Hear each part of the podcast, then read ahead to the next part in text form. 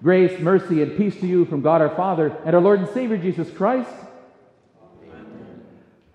Exodus chapter 17 says, All of the congregation of the people of Israel moved from the wilderness of Zin by stages, according to the commandment of the Lord, and camped at Rephidim, where there was no water for them and the, for the people to drink.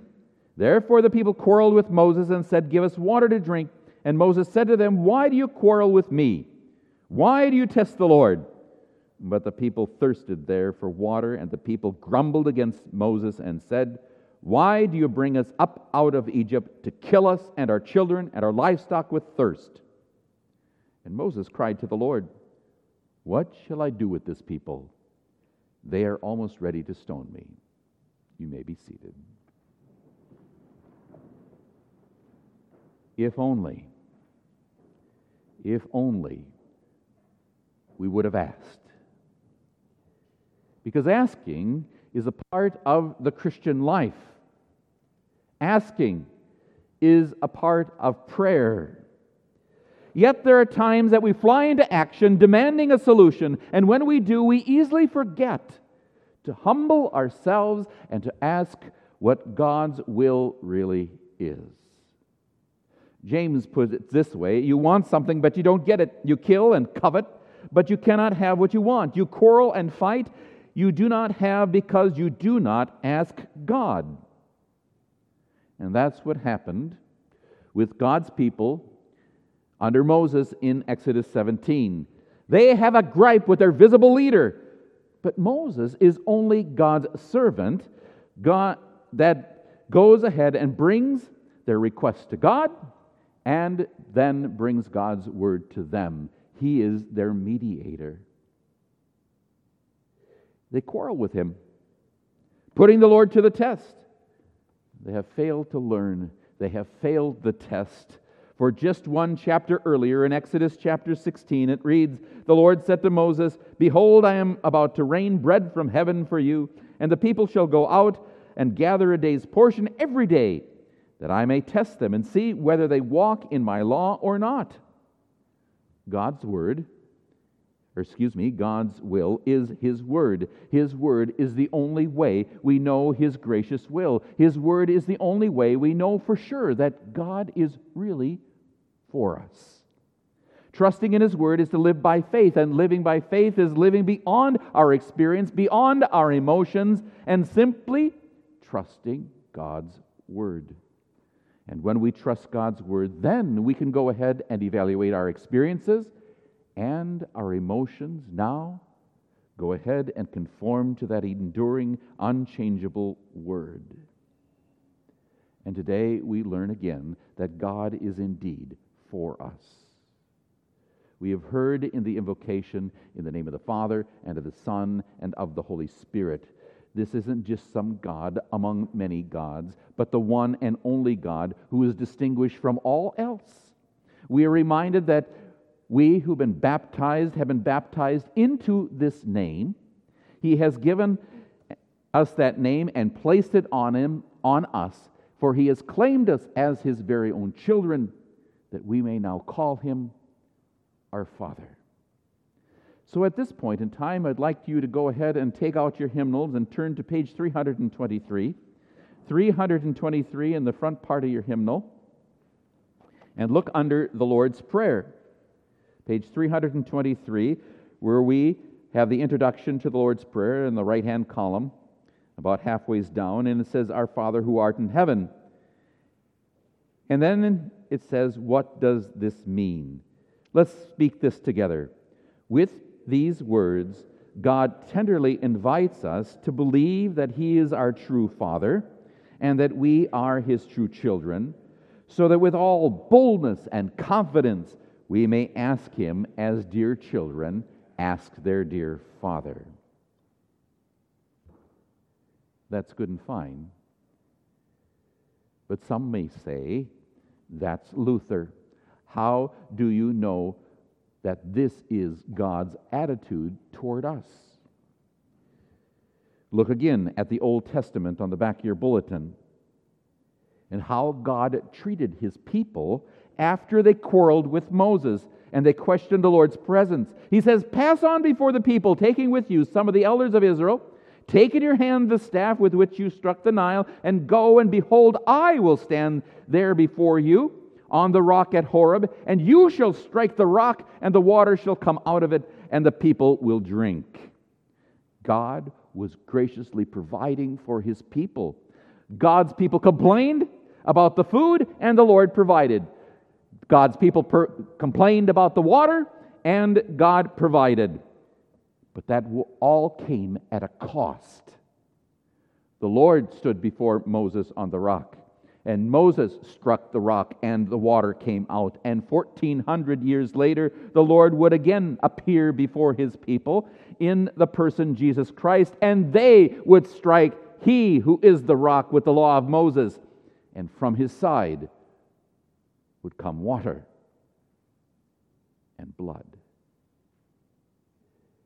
And yet, before Jesus died on the cross, we hear him say, Father, forgive them, for they know not what they do.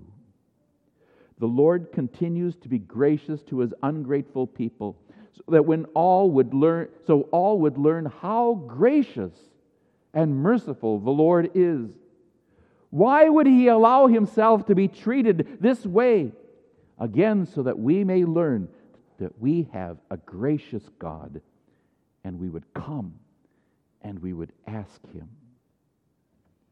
Again, look at the back of your bulletin under the epistle in Romans chapter 5, and there it begins. Therefore, since we have been justified by faith, we have peace with God through our Lord Jesus Christ through him, we also have gained access by faith into this grace in which we now stand. And we rejoice in the hope of the glory of God. What in the world then would prevent us from coming to the Lord? Our attitude. It is our attitude toward the Lord whether we come to Him or not.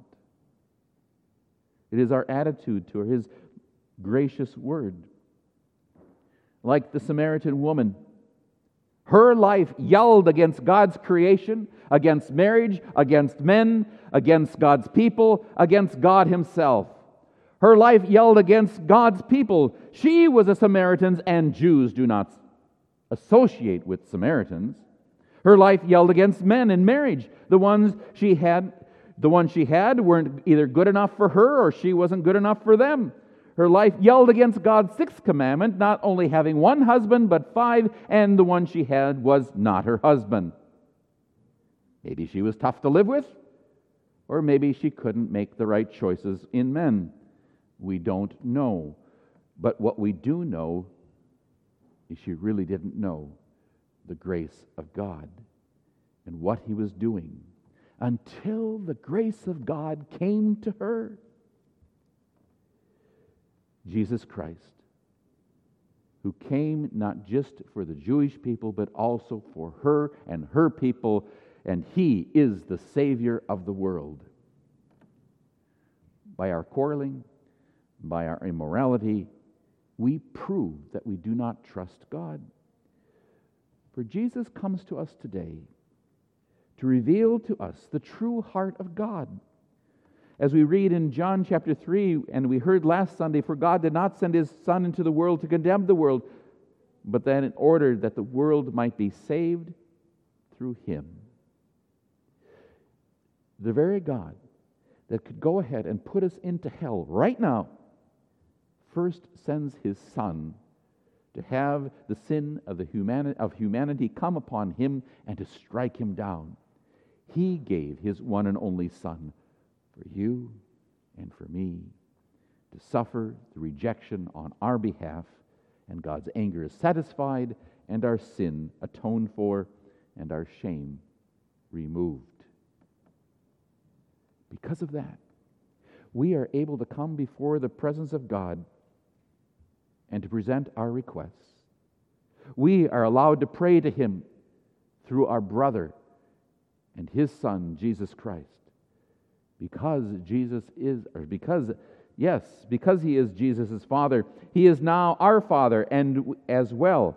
as to answer our soul's complaint. And that is why we pray in Jesus' name.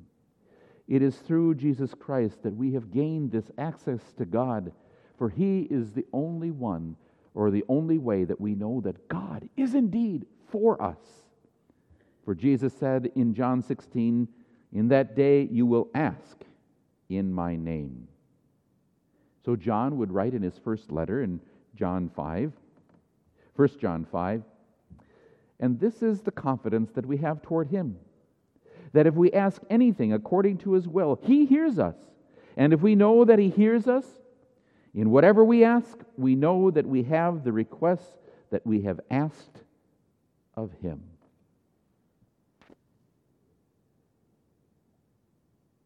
Do we ever wonder if God hears our prayers? Then ask according to God's will. And if we don't know God's will, then search the scriptures. And if we find nothing in God's word about what we are asking, then we leave it up to the Lord to answer His way because He is good and what He gives is good and He has our best interest at heart.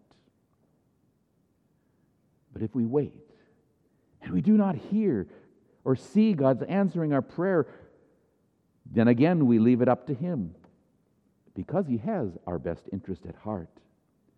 And again and again we turn to Romans 5 so that we can live like Paul. For we, for we rejoice in our sufferings, knowing that suffering produces endurance, and endurance produces character, and character produces hope, and hope does not put us to shame because God's love has been poured into our hearts through the Holy Spirit who has been given to us.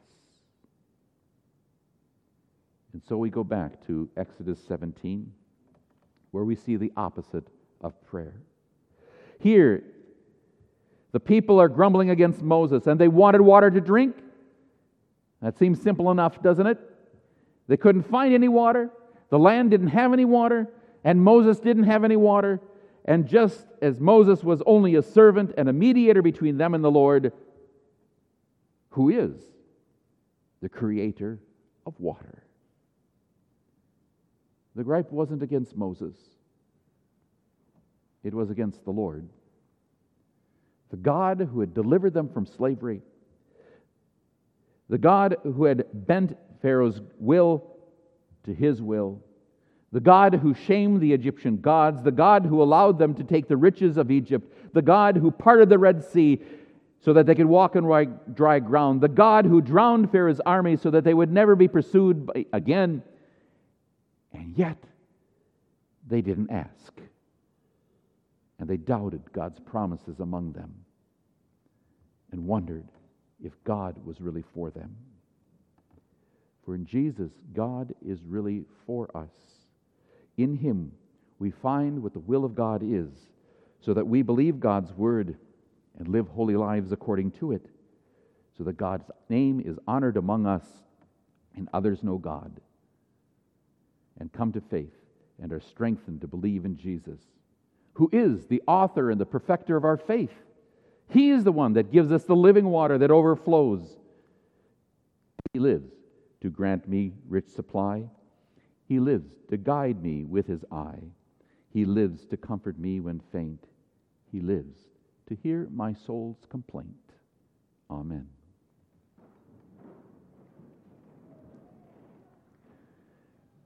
Now, the peace of God that passes all understanding, keep your minds through Christ Jesus. Amen.